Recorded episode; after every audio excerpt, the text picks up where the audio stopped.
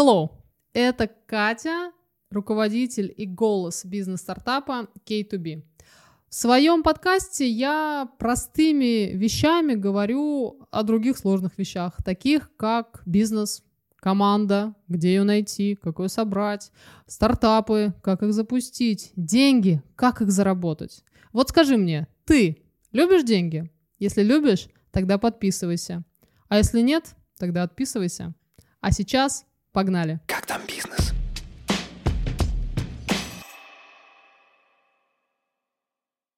Сегодня мы с тобой как раз-таки поговорим про деньги. А точнее про зарплаты сотрудников и попытаемся понять, кому и сколько нужно платить. Вообще, зарплаты для сотрудника, особенно в таком э, шатко интересном предприятии, как стартап, это всегда очень такой вот тонкий расчет. Ее нужно суметь грамотно рассчитать. Для каждого свою. И фишка в том, что м, зарплаты сотрудников стартапа не такие, как э, зарплаты для обычного сотрудника, м, согласно там рыночной э, оценке. Здесь вопрос гораздо тоньше и деликатней. И вот попытаться разобраться в нем, найти эту идеальную формулу, мы сейчас для этого с тобой собрались. Ну и как обычно, в принципе, мы с тобой собрались для того, чтобы выяснить, как там бизнес. Как там бизнес? Иногда рыночная стоимость твоего сотрудника формируется дутыми стартапами, о которых мы говорили с тобой еще в моих первых начальных выпусках. Посмотри и вспомни, что э, значит дутые стартапы и как они э, влияют в негативном ключе на зарплаты на рынке. Так вот, если мы не будем опираться на вот эти вот дутики, а вернемся чуть-чуть к нашей с тобой реальности, рассчитывать стоимость заработной платы, которую ты готов выделить для конкретного сотрудника, нужно исходя из того, какую ценность, какую практическую пользу и какие результаты этот конкретный сотрудник принесет тебе и вашему стартапу. Если конкретный сотрудник тебе очень важен, и таких, как он, мало на рынке, то будь готов что ты будешь ему переплачивать. Да, просто настройся это морально и дай ему столько, сколько он хочет. Хочет он много. Но если тебе нужен сотрудник, который, в принципе, существует на рынке э, в достаточном количестве, даже есть э, из чего походить, повыбирать. Не бойся вот этого длительного поиска. Конечно, не нужно его затягивать до момента, когда вы уже должны инвестору явить какой-то продукт, но сам факт того, что на рынке есть выбор и тебе есть из кого выбрать, не брав э, первого попавшегося и переплачивая ему, э, мне кажется, для тебя будет э, приятным э, обстоятельством, поэтому лучше взять хорошего HR, который быстро найдет тебе хорошего сотрудника. Вот но точно не брать первого попавшегося за какие-то ошеломительные деньги. И вообще, э, очень часто сотрудники готовы уступить э, свою зарплату, ну, то есть чуть-чуть, чуть-чуть снизить свои ожидания, если конкретно ты ему будешь в чем-то интересен, и он увидит помимо ну, финансовой какую-то иную выгоду, исходящую от тебя. Например, у меня была situation. Мне нужен был сотрудник, вот, и на рынке, э, собственно, я его нашла, на рынке он себя позиционировал как 300-400, э, денег у меня было чуть меньше, и я ему предложила, сколько смогла, 200. А, и он согласился. И согласился он не только потому, что очаровательная харизма всех пленила, а еще потому, что ему хотелось иметь в своем портфолио финтех стартап. Вот, чтобы потом козырять э, на будущих местах работы им. Мы с ним договорились, ручки пожали, и он отработал у меня порядка там 8 месяцев, как раз-таки, которые и нужны были мне для сдачи, реализации первого этапа продукта. Собственно, все оказались в положении вин-вин, и это было супер. Поэтому не стесняйся предлагать столько, сколько ты можешь. Просто помимо денег сумей предложить что-то еще, что может э, заинтересовать человека, и он примет твой офер. Кстати, в дальнейшем этому человеку мы готовы были платить и больше. Вот, э, не то чтобы мы его через 8 месяцев э, сказали пока-пока. Просто он посчитал, что взял от нашего проекта все, что мог, и вообще ему в финтехе не особо чтобы понравилось, и он решил идти пробовать и дальше. А мы на его место смогли найти крутого специалиста за там, хорошие деньги, более дорогостоящего. Почему? Потому что мы этим специалистам реализовали необходимый нам функционал, дождались второго раунда инвестиций, получили их и уже грамотно распределили на поиски человека, который бы остался с нами подольше и там реализовал новые итерации да, нашей разработки. Поэтому все получилось удачно. Так что старайтесь, старайтесь. Выход есть всегда. Безвыходных ситуаций не бывает. Как там бизнес? Сейчас будет э, рубрика «Интересная мудрость». Звучит интересная мудрость так. Не стоит переплачивать незаменимому специалисту. Вот специально сказала еще медленнее, чем я обычно говорю, чтобы вы поняли. А, кажется, Кать как-то нелогично, он же незаменимый, почему ему не переплатить, ведь он же, ну, как бы, как атлант, держит на себе свой стартап. Смотри, когда человек начинает чувствовать э, себя незаменимым и как бы декларировать это среди других сотрудников тебе, а ты это подтверждаешь, то что он захочет дальше? Он захочет дальше продавливать тебя на получение все большей и большей зарплаты.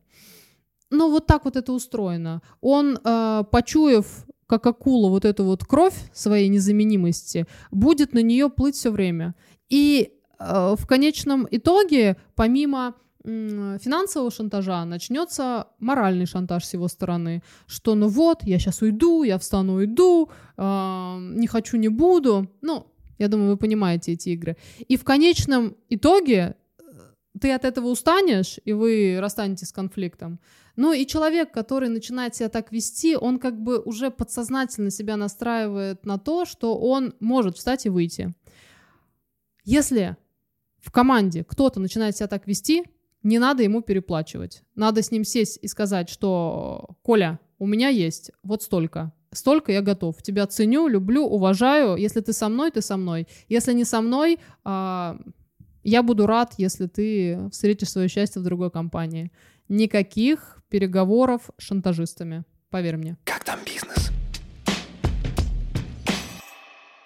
Тебе мой дорогой э, стартапер-предприниматель, нужно научиться ловить момент, когда кто-то из твоих сотрудников вырос, и тебе нужно повысить ему зарплату. Э, это момент такой на тоненького, нужно его чувствовать. И очень важно его не упустить. Почему? Например, Твой сотрудник, молодец, он пришел к тебе да, на определенную невысокую зарплату, э, делал все, что от него требуется, вырос, прокачался, стал классным специалистом. И на рынке он уже стоит, например, плюс 100к э, к текущей его зарплате. Так вот, если ты почувствуешь этот момент, когда он еще не просит, а просто работает, и позовешь его к себе и говоришь, блин, Сереж, ну красавчик, вот повышаю тебе на 40 тысяч, вообще даже не задумываясь, то что? Он расценит это как, блин, классно, меня ценят, меня замечают, э, я важен, да? Он не пойдет шерстить рынок, э, чтобы понять, что там, блин, а мне бы могли и 100 предложить. Даже если он и пойдет шерстить рынок и поймет, что а, где-то я могу получать в два раза больше, то он захочет с тобой остаться, потому что м- здесь уже сложившийся коллектив, здесь понятная и приятная ему работа, здесь ты руководитель, который держит руку на пульсе и повышает ему зарплату без его там требований и стенаний, а просто потому, что хочет и чувствует. Так вот, понимаешь, ты сэкономишь деньги, потратив их на повышение. Это гениально. Записывай и используй мой совет. И вообще, я бы не советовала тебе радоваться, если ни один из твоих сотрудничков э, не просит тебя о повышении, а сидит себе там тихо, что-то что пишет, что-то работает. Но как бы это тревожный звоночек на самом деле. Либо э, этот сотрудник э, умственно стагнирует, или какую-то поймал зону комфорта, в которой ему не до роста, а как бы э, дотянуть бы до выплаты ипотеки, ему все нормально. Либо этот человечек уже как мышка э, зашухерился и ищет себе новое классное место на HeadHunter. Вот, просто тебе об этом не говорит, чтобы, ну, не делать тебе сюрпризов. Просто потом сюрприз-то будет и неприятный. А, существует еще один тип специалистов, которые могут сидеть и не просить у тебя деньги. И не потому, что они э, шукают новое место на HeadHunter, а потому что они э, им комфортно. А комфортно им в силу того, что они с тобой долго работают и уже находятся в таком возрасте, когда им до нестабильности, а вот такой вот хорошей стабильности, такие старички. А, что с ними делать? Но смотри, ты должен понимать, что э, возрастные сотрудники, они не то чтобы очень прям вот тянутся к новым передовым хай-тек технологиям. Они имеют хороший опыт, хорошие знания и делают определенный функционал. Стремиться каким-то через тернии к звездам могут они не стремиться. Поэтому а, поскольку у каждого, ну, как бы свой бизнес и каждые свои представления о нем, тебе здесь надо самому четко понимать, что хочешь ли ты взять нового специалиста, молодого, горячего, и переплатить ему, либо хочешь вот этой вот стабильности, но без э, особого креатива за как бы ту цену, которую человек привык покупать. Поэтому сам решай, не знаю. Так, ты можешь подумать, что у тебя есть э, еще один альтернативный вариант. Это оставить старого сотрудника, но добавить к нему молодого сотрудника, такую горячую кровь свежую, чтобы молодой вдохновил старого на какие-то технологические подвиги и прорывы. Смотри, вообще, скорее всего, сотрудник постарше, он уже привык к тому, что есть, привык к себе, к своей работе и воспринимать какие-то резкие изменения, что-то такое новое, он будет в штыки. Вот, и здесь есть место для возникновения конфликта, поэтому отслеживай этот момент. Вообще, возраст — это м, некий дисконт. И э, тебе нужно понимать, что тебе вот этот дисконт дают какую-то выгоду. Если э, сотрудник постарше хорошо справляется с заданным ему функционалом, оставь его. И, ну, не надо его как-то атаковать молодыми или чем-то. Просто дай ему это все делать и спокойно работайте вместе. Если он не справляется, если он отказывается учиться и какие-то, ну, в контры, да, вступает с другими сотрудниками возрастом меньше, то, естественно, тебе нужно с ним расстаться, поскольку, ну, то, что он стоит дешево, это не принесет тебе никаких результатов, кроме как плачевных. Как там бизнес? От чего будет зависеть стоимость сотрудника? Очень часто стоимость сотрудника будет зависеть и варьироваться от того, что ты ему конкретно предлагаешь. Ты ему предлагаешь комфортный офис – одна цена. Ты ему предлагаешь полную удаленку – другая цена. Ты ему предлагаешь какие-то жесткие правила работы, трекинги, просто будешь за ним следить как большой брат – готовься заплатить. Ты ему предлагаешь полную лояльность, демократию и как бы пусть э, занимается как художник, э, как сам видит, другая цена. Если случилось так, что к тебе приходит человек с большим опытом, но просит от тебя не то чтобы большую зарплату, я бы на твоем месте тут вот все внимательно проверила. Открываешь его резюме и смотришь, а у него есть продуктовый опыт, то есть, ну, какие-то его вообще э, проекты вышли в релиз, увидели ли свет, работал ли он в команде, если мы говорим об IT-сфере, то если он программист, писал код, да, то кто-то этот код ревьюил, ну то есть кто-то проверял то, что он делал. Просто, возможно, было так, что он на предыдущем месте работы старательно как бы там писал пять лет э, в одного какой-нибудь код, э, такой вот большой кусок монолита, который никто не ревьюил, не проверял, э, потом ушел, потому что выгорел. Э, предыдущий работодатель начал проверять, смотреть, что ничего себе, что он там понаписал, с этим же вообще ничего нельзя сделать, вот это вот один сплошной рефакторинг. А к тебе он приходит и будет делать, ну, то же самое, зато у него большой опыт и денег немного просят. А оно тебе надо, чтобы что? Чтобы потом все переделывать? Скупой платит дважды. Будь внимателен. Если кто-то из твоих сотрудников не просит у тебя повышения, потому что хм, испытывает к тебе симпатию или чувствует, что он тебе что-то должен, вот ты его с улицы взял в стартап свой великий, э, то не доводи дело до греха. Повысь ему зарплату. Чтобы иметь возможность потом с него требовать конкретных результатов. Потому что может возникнуть так, что э, ты подходишь э, к этому человеку, который получает у тебя немного, и говоришь, Игорь, где результаты? А он тебе говорит, вы мою зарплату видели, Семен Витальевич? Я, ну, как бы, ну, сколько получаю, настолько и делаю. И вот тут вот как бы наступает, ну, точка невозврата. Потому что дальше тебе будет очень тяжело до него достучаться, так как у него на все будет универсальный ответ. Э, делаю ровно столько, сколько получаю. И тебе придется ему повысить, либо тебе придется с ним расстаться. Часто бывает так, что сотрудники хотят меньше денег, поскольку помимо 8-часового рабочего дня у тебя, они э, его заканчивают и идут работать ну, куда-то еще на стороне, иметь дополнительную подработку. Чем это чревато? Ну, у всех у нас есть какой-то предел да, человеческого ресурса, и поэтому человек, у которого есть подработка, причем это обычно какой-то ну, другой проект, да, то есть это какая-то новая деятельность, которая требует ну, как бы дополнительных э, интеллектуальных затрат, она приведет его к выгоранию.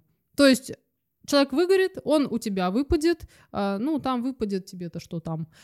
Поэтому лучше сесть с ним и проговорить, какой он хочет надбавки. Ну вот, сколько он хочет, чтобы эти два часа не на стороне перерабатывать, а лучше у тебя посидеть.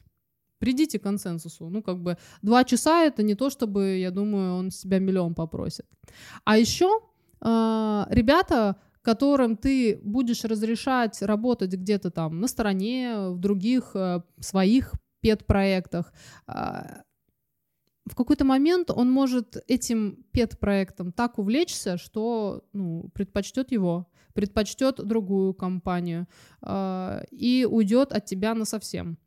Поэтому вот здесь очень важно следить. Начинает перерабатывать и как бы не грузчиком, а программистом, да, где-то в другой компании. А, договаривайся, садись, предлагай деньги, мотивируй, объясняй, иначе сможешь потерять его в конечном счете ну, на долгое время. Как там бизнес? К сожалению, в России э, еще не издали закон, который бы запрещал публично, в публичных местах, таких как твой офис, а, обсуждать э, зарплаты сотрудников. Я советую тебе советую себе и всем э, предпринимателям и бизнесменам и руководителям как-то договориться с коллективом так, чтобы эта тема э, не поднималась, не обсуждалась, поскольку микроклимат э, может от этого попортиться. Как пела Лариса Долина, погода в доме может, ну знаете, дать гром. А, если зарплаты начинают просачиваться, да, вот как-то ты там чуть-чуть оговорился, сотрудник оговорился, и они начинают узнавать, кто сколько зарабатывает, то зачастую почему-то у нас вот так вот, ну, в менталитете, если ты э, много получаешь, то ты как будто бы становишься ну, каким-то таким значимым, важным, главным. И э, по эффекту домино э, каждый хочет стать э, значимым и важным. Он э, начинает э, хотеть такую же зарплату, как вот э, узнал только что от своего там другана. Я же делаю не меньше. Мы же вроде, ну, как бы над одним проектом работаем. Почему у меня не столько же? Да, а потом третий подключает, четвертый, пятый, шестой, и твой карточный домик рушится. Поэтому еще раз, сразу задай тон, не обсуждать заработные платы, а обсуждать проект. И если вы его доведете до конца проекта, у всех будут очень классные заработные платы. Вот эту мысль я тебе советую вселить в умы своих сотрудников. Всегда обговаривай с э, ребятами сроки повышения их зарплат. Размеры, ну, тоже, но если ты сам еще не знаешь, да, там, как финансирование сложится, в каком раунде, что как, можешь не называть, а вот сроки они должны знать. Они должны понимать, что через э, месяц, два, восемь они э, смогут подойти к тебе и вернуться к этому вопросу. Вы там сядете и по договоренности он все тебе, э, ну там, поднимет твою зарплату. А, чтобы его как бы желание поднять зарплату, ну, не упиралось только в вашу договоренность о сроках, а, дай ему какую-то дополнительную, да, стимуляцию и мотивацию. А, в моей компании это ИПР, индивидуальный план развития. Как его составить, что в него включить, кого, чего, куда, я расскажу как бы позже, просто имей это в виду, и если тебе будет интересно, то послушай, как я использую этот инструмент. Наличие техники тоже может влиять на стоимость сотрудника. Например, если сотрудник, э, программист, приходит к тебе работать со своей техникой на своем ноуте, крутом, мощном, э, то и стоить он может подороже. Но у меня был, например, случай, я хотела взять э, мальчика-программиста, он хотел больше, чем я могла ему предложить. Но я говорю, смотри, ты ко мне приходишь, а я тебе даю новый, свежий, вкусный MacBook. Он так этой идеей загорелся, что согласился на все мои финансовые условия. Поэтому техника — это хороший аргумент в этих финансовых переговорах. Как там бизнес? Помимо техники есть еще дополнительные фишечки, плюшечки, которые ты можешь предложить. Классный офис, мягкий диванчик в этом офисе, вкусный свежеобжаренный кофе, свежие фрукты. Все это может дополнительно стимулировать человека согласиться на более адекватную, да, по твоим меркам заработную плату. Но на создание всего этого уюта ты будешь тратить деньги, силы, свой какой-то ресурс. И поэтому тебе нужно э, сесть и посчитать. Вот взять листик А4, разделить его на два столбца и посчитать, что тебе выйдет дороже. А, создать вот этот вот эм, классный да, офис в стиле лофт, э, в который все будут хотеть приходить работать. Либо не тратить деньги на это, а потратить сэкономленные деньги на большие зарплаты. И вот что у тебя будет, как бы биться по финансам, э, то решение принимай. Что еще может быть твоим как бы сильным предложением, аргументом? Это наличие сильной команды. Если у тебя уже есть костяк высококвалифицированных специалистов, ты, приглашая других специалистов, там, может быть, чуть меньше квалификации или чуть немножко другой, всегда можешь э, приводить их в качестве м, положительной мотивации, потому что э, ребята захотят получить качественный, крутой, новый опыт у этих, ну, опытных ребят, да, чему-то научиться. А я по себе знаю, что классные, ну, интеллектуально заряженные ребята, они в большей степени заинтересованы, да, в финансах мы все заинтересованы, но в получении новых знаний, обновлении своего портфолио, э, работой над сложным проектом в команде единомышленников, которые, ну, как бы уже прошли огонь и воду, это очень крутая мотивация. На самом деле, по моему личному опыту, это одна из самых сильных мотиваций. Поэтому, если ты не сэкономил деньги в начале или у тебя как бы изначально входил в проект, имея классных да, специалистов, то не забудь об этом сообщить, козырять. Можешь как-то даже э, собрать о них побольше информации, и потом, проводя собеседование с новым человеком, говорить, что вот у меня есть Костик, Костик вообще-то, ну, он такие вещи делал. И кратко рассказывай, что, и нового человека это замотивирует, замотивирует на знакомство с Костей. И он к тебе придет, вы их познакомите, и они начнут как бы дружно работать над реализацией твоего проекта. Поэтому попробуй так. Теперь давай поговорим об экономии на зарплатах. Смотри, пока ты э, свежеиспеченная компания, стартап, который вот еще только-только вышел, то ты можешь сэкономить на официальном оформлении своих сотрудников. То есть взять их как самозанятых. Первое какое-то время вот, налоговая, и никто не будет к тебе придираться. Почему? Потому что пока ты инвестируешь в проект и не получаешь, да, входящую в прибыль, то ты особо как бы вот вообще никому не интересен. А, а тебе, я думаю, интересно сэкономить деньги. Поэтому самозанятые, их э, небольшой там 6% налог э, могут стать для тебя хорошим подспорьем. Но как только твоя компания становится старше и матерей, а, могут возникнуть вопросы, а почему ну, в твоем штате самозанятых больше, чем э, штатных да, сотрудников, устроенных по ТК? Что-то как-то не сходится, да, у нас бухгалтерия. Здесь тебе нужно просто заранее еще вот тогда, когда я говорила, да, про бизнес-планы и их построение, просчитать момент, что для реализации конечного продукта тебе нужно учитывать также расходы на официальные заработные платы. А, а помимо них еще не забыть про расходы на оборудование, на сопровождение проекта, на все вот это. И если ты изначально заложишь налоги да, на официальное трудоустройство, то у тебя не будет сюрприз-сюрприза, когда да, тебе придется перевести всех э, в штат и платить, ну, заработную плату гораздо больше, чем ты привык платить, когда твои сотрудники были самозанятыми. Просто продумай все в начале, и проблем не возникнет. Как там бизнес? Ну что, просмотрев э, это трехчасовое видео, ты понял для себя, сколько нужно, сколько можно, а сколько ты хочешь э, платить своим сотрудникам? Если вдруг нет, давай я тебе чутка подытожу. Смотри, Платить сотрудникам надо, к сожалению, вот моему и твоему. А, можно сэкономить, взяв а, изначально, да, при том, когда у тебя стартап только начинает, сотрудников как а, самозанятого.